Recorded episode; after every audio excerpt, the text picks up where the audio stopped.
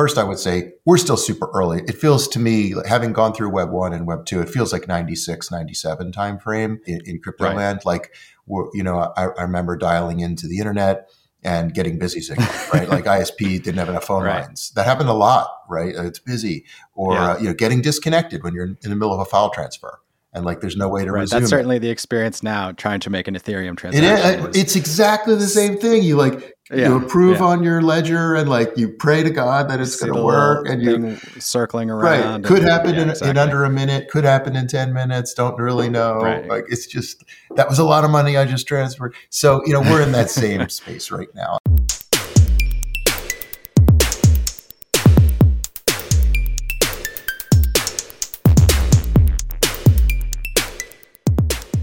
Avalara Next is a free online event for developers looking to build tax compliance into their systems and navigate increasing regulatory complexity. Join them March 30th to learn about Avalara's vision and to connect with their developer community. Register at avalaranext.com. Hello, everybody. Welcome back to the Stack Overflow podcast, a place to talk all things software and technology. I am Ben Popper, Director of Content here at Stack Overflow. And today I'm going to be joined by an old friend, David Pakman. Uh, we had him on the show once before to talk about crypto, collectibles, NFT and blockchain. In the time since then, these things have become far more mainstream. They have become far more valuable in some cases, and they've become far more contentious. Uh, they generate a lot of excitement, energy, and um, antipathy in the developer community. So David recently uh, made a move from Venrock, where he was, to join a crypto focused fund. Uh, we'll have him talk about why he made that decision, and then hopefully some of what he thinks is significant and interesting about the underpinning technology here, as opposed to the hype uh, that surrounds it. So, David, welcome to the show.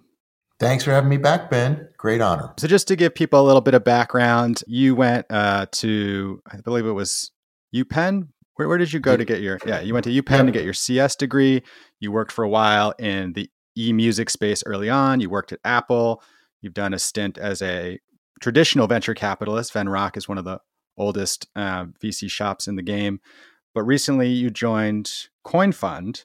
Um, so tell us a little bit about what, why you made that jump um, and then we'll dive into how you got started with the whole world of blockchain and crypto technology. Yeah, thanks. A lot of people talk about the crypto journey uh, in sort of a similar arc, like curious but skeptical. You uh, people talk about you know going down the rabbit hole in a reference to uh, uh Alice yes. in Wonderland. I've red pilled myself several times. I've tried. Yeah, exactly. And then the, the Matrix analogy. So uh, you know, my journey is is also a little similar.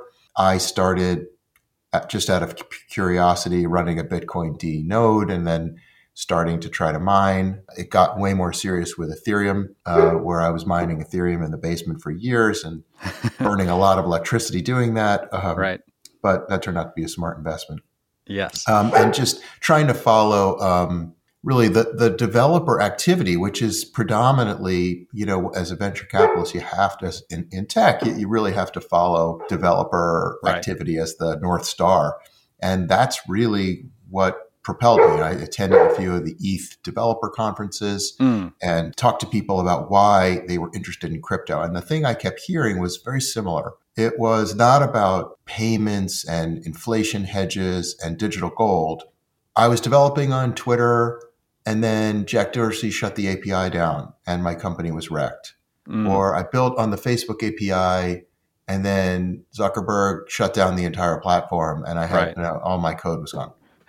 and so there's this. We uh, all feel bad for those Zynga developers. We all feel totally. Bad. Yeah, well, Zynga did fine, but everyone else got host. Yeah, exactly. Um, but I, I, think the the promise that uh, that lures a lot of software developers to blockchain is so we're going to replace Apple, Facebook, and Twitter with a blockchain. Mm. We're going to take the company out of the equation and we're going to make it software that is completely public that I can have an ownership stake in and mm-hmm. I can vote about which direction it goes on and I can right. trust that when I build on these public APIs that I'm not going to get the rug pulled out from under me. And right. I kept hearing that over and over again like that that was a common refrain. So that's a telling and, and logical reason for why yeah. software developers like this space. I do think what you're saying makes a lot of sense. And before there was a backlash, I think one of the things that I noticed was there was an increasing amount of activity on Stack Overflow. People started a lot of Stack exchanges dedicated to first Bitcoin and Ethereum, then Cardano and Solana, you know, all down the chain. And as you said, one of the things that kept coming up was decentralization and openness on the web, which we, you know, now we call it Web three as sort of like you know uh, a way to name this movement. Um, and a lot of it does seem like it's set in opposition to working on a big platform that centralized everything. You know, what's old is new again. You know, it feels like people who are young and have a lot of enthusiasm, maybe they haven't made their name in the software development space or they want to try something new. This is their chance to like create a version of the web with this new underpinning technology and that's what's sort of exciting to them is the green field that's out there and the chance to maybe un, you know undo some of the mistakes um, that as they see it from the last you know 10 years of technology yeah i think that's a there's a romantic notion to the web3 movement um, but there is a practical one too and it's not just like hey i'm philosophically aligned with the idea as a software developer of building on a platform mm-hmm. where like the whims of a founder can't shut my company down mm But there's there's also the uh, the logical um, and rational decision to build on a platform that you get uh, an airdrop grant of tokens in, or you know, a, um, yeah. that that that conceivably can go up in value if you help make the network more valuable. So so there's this economic right. justification. You're like, I remember when Facebook was considering was talking about their IPO I was like, well, surely Mark and Sheryl are going to offer shares like a friends and family sale to to the customers in sort of an fu to Wall Street, right? Like, right. We, the our customers are what built us. Of course, that didn't happen at all. It probably wasn't even discussed. But um, right. but that notion that like, hey, we should thank the users here, they should have some some economic stake in what they've built. Not only was right. that not offered at the IPO, but like it's an it's anathema. That's not what Facebook believes, uh, but but Web three does. So yeah, I mean, one of the things that has come up on the show repeatedly in the two years I've been doing it, and sort of diving more into the world of software development versus covering technology generally, you know, is the power and speed and scale of open source. That people love to contribute there as a way to learn and to grow their reputation, become part of a community, but also that in some ways the ability to ensure that projects are well funded and well secured is kind of broken. You know, somebody will create a project, there will be one or two maintainers. All of a sudden, it's being used by 10,000 companies, some of whom are enterprise grade. And then when it breaks, it makes the news because why did this break? Why was everybody relying on this open source project made by one, you know, creative and curious developer in Idaho? So I feel like that is one thing I've sort of thought there's some maybe some interesting connective tissue between if we all build this thing together, but from the beginning, the maintainers and the contributors are staked in it with a financial reward, that that could be a very sort of interesting turn of the wheel for open source. Absolutely. There there's Web3 is built on the shoulders of giants and all uh, hopefully the, some of the positive things that we've learned with 30 years of, you know, network software development and open hmm. source mm. being a key component there. And, and, almost everything in Web3 is open source. Um, but a couple things that are different that try to address the I'm not so sure their weaknesses, but just the differences between traditional open source. One is governance. So how mm-hmm. do you make decisions? Is it just, you know, Linus uh, Torvalds making decisions right from his the first uh, people on the email list? Yeah, right, yeah. Uh, right. Or is there some voting or you know hierarchical or flat decision making apparatus? And so in Web three, there's the you know, this concept of DAOs where we have somewhat of a representative voting mechanism for deciding mm-hmm. the direction of software. Don't, don't know that it's going to be better, worse, or the same, but it is a, an experiment. And then the second it's trying to solve is the uh, economic incentive and recognition problem. Uh, mm-hmm. How do you incent developers to work on it, but also give them proper calibrated recognition for their contributions? Right. And uh, that's trying to be solved through tokenization. And we'll see if those work. I mean, I'm, I'm practical and, and not, I'm not going to say that they both work great, but certainly right. the economic incentivization of, hey, you can get tokens on a project that you're working on and they might go up in value seems to have drawn, you know, one of the reasons why we've got 30 or 40,000 super active developers in the space. So let's talk a little bit about what's happening in the space. Maybe give us your view, uh, you know, having moved over to a fund what you see that's shown proven to be you know very successful the kind of thing you could point back to and say like if we could find the next one of you know if we could find the next ftx if we could find the next uniswap you know it's a great investment. But also like this shows us where the technology is headed and what the next set of developers or you know entrepreneurs might create. Yeah i think there's a difference also between um, where have we seen economic value creation like high right. valuations and where is there sufficient users to point to mm. like a real market And first, I would say we're still super early. It feels to me, having gone through Web 1 and Web 2, it feels like 96, 97 timeframe in, in crypto right. land. Like, you know, I, I remember dialing into the internet and getting busy signal, right? like ISP didn't have enough phone right. lines. That happened a lot, right? It's busy, or yeah. uh, you know, getting disconnected when you're in the middle of a file transfer and like there's no way to right, resume. That's certainly it. the experience now trying to make an Ethereum transaction. It is, it's exactly the same thing. You like yeah, you approve yeah. on your ledger and like you pray to God that it's going to work and you circling around. Right, could happen yeah, in, exactly. in, under a minute, could happen in ten minutes. Don't really know. Right. Like it's just that was a lot of money I just transferred. So you know we're in that same space right now, and and so I guess I, right. I approach it with that grain of salt. But we but there have been there's strong evidence I think of user adoption in a couple of verticals, certainly in uh, you know the, the on ramps of crypto so exchanges and asset management and wallets right we see mm-hmm. you know, somewhere between 100 and 300 million wallets in the world but but far fewer than that are, are active like i think we coinbase reports around 9 or 10 million uh, monthly actives. That's just mm-hmm. you know, mostly U.S. Right. Um, so you know, are there 30 or and, and, and uh, MetaMask I think has 21 million monthly actives. So you know, is there 30 or 40 million active people here? That, that's a lot, but it's also tiny compared to four and a half billion people on the internet. So it's really early. Right. But we have seen about two to three trillion dollars of total asset creation that have occurred in in 10 years, and that's enormous. That's very large. But let's put that in perspective. So, it, what we're trying to do here is rebuild AWS, Google Compute, and Azure as you know as, as an open, mm. uh, you know, public blockchain, you know, crypto-enabled stack for building apps. We've created about two to three trillion dollars of total economic value here, mm. asset value, and I think that easily goes to twenty or thirty trillion.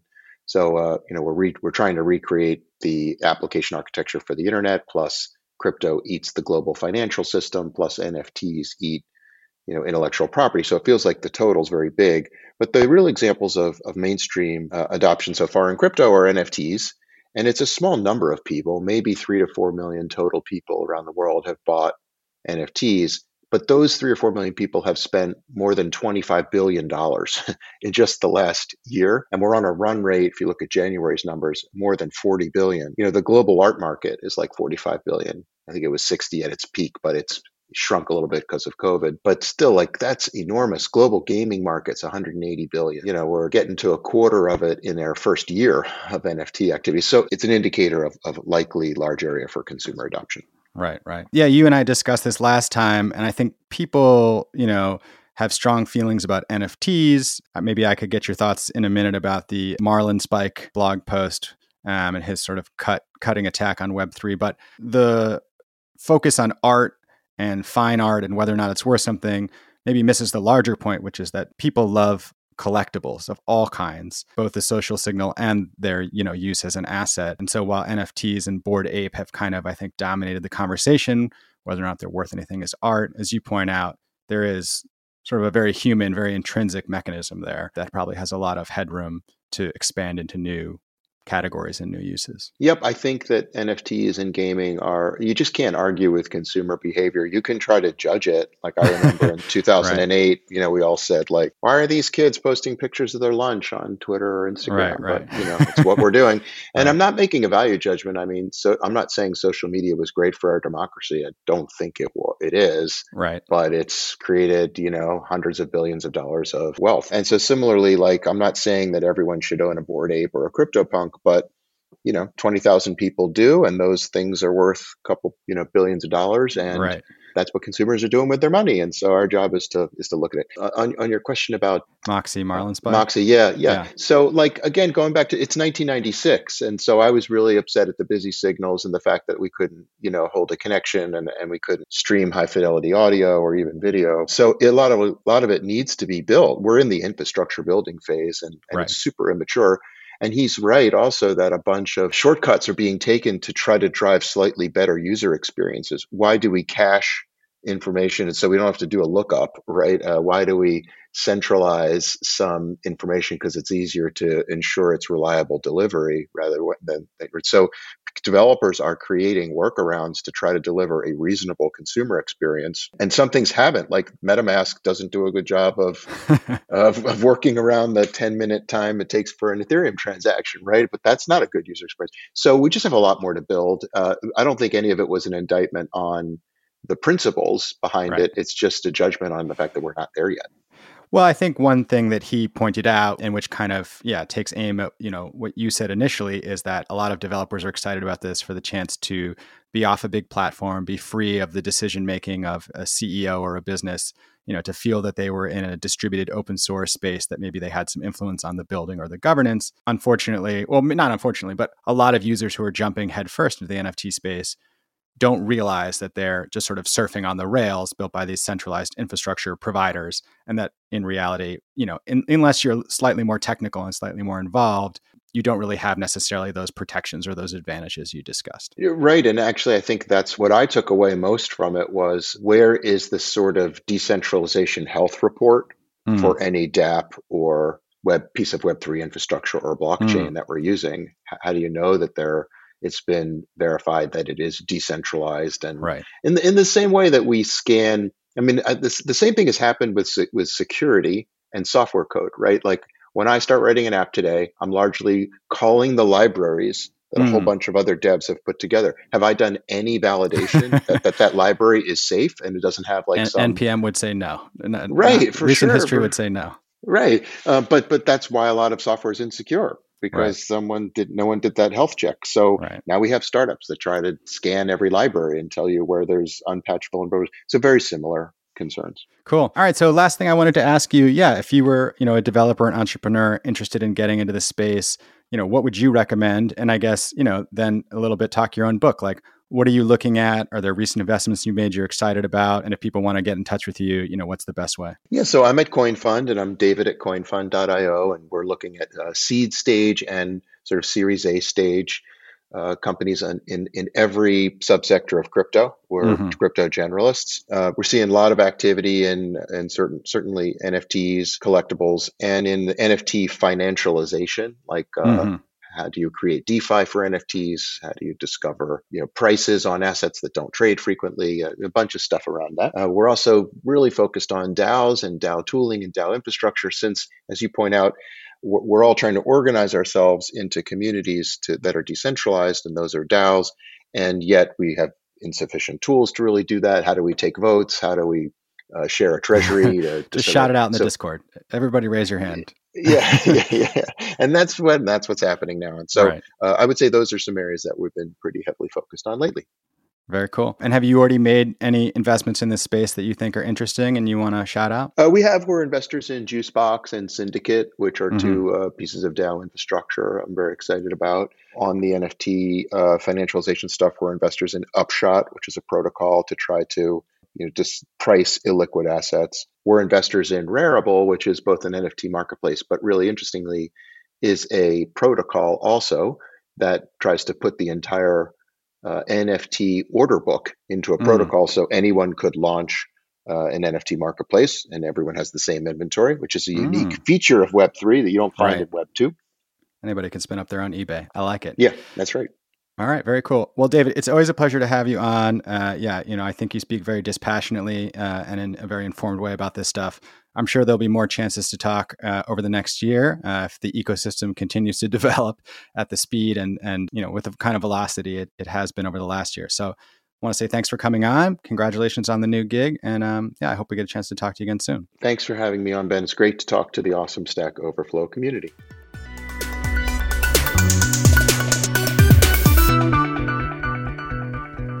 All right, everybody, it is that time of the show. We are going to shout out the winner of a lifeboat badge, somebody who came on Stack Overflow and saved some knowledge from the dustbin of history, awarded February 7th to M-M, find the area of an N-interesting polygon.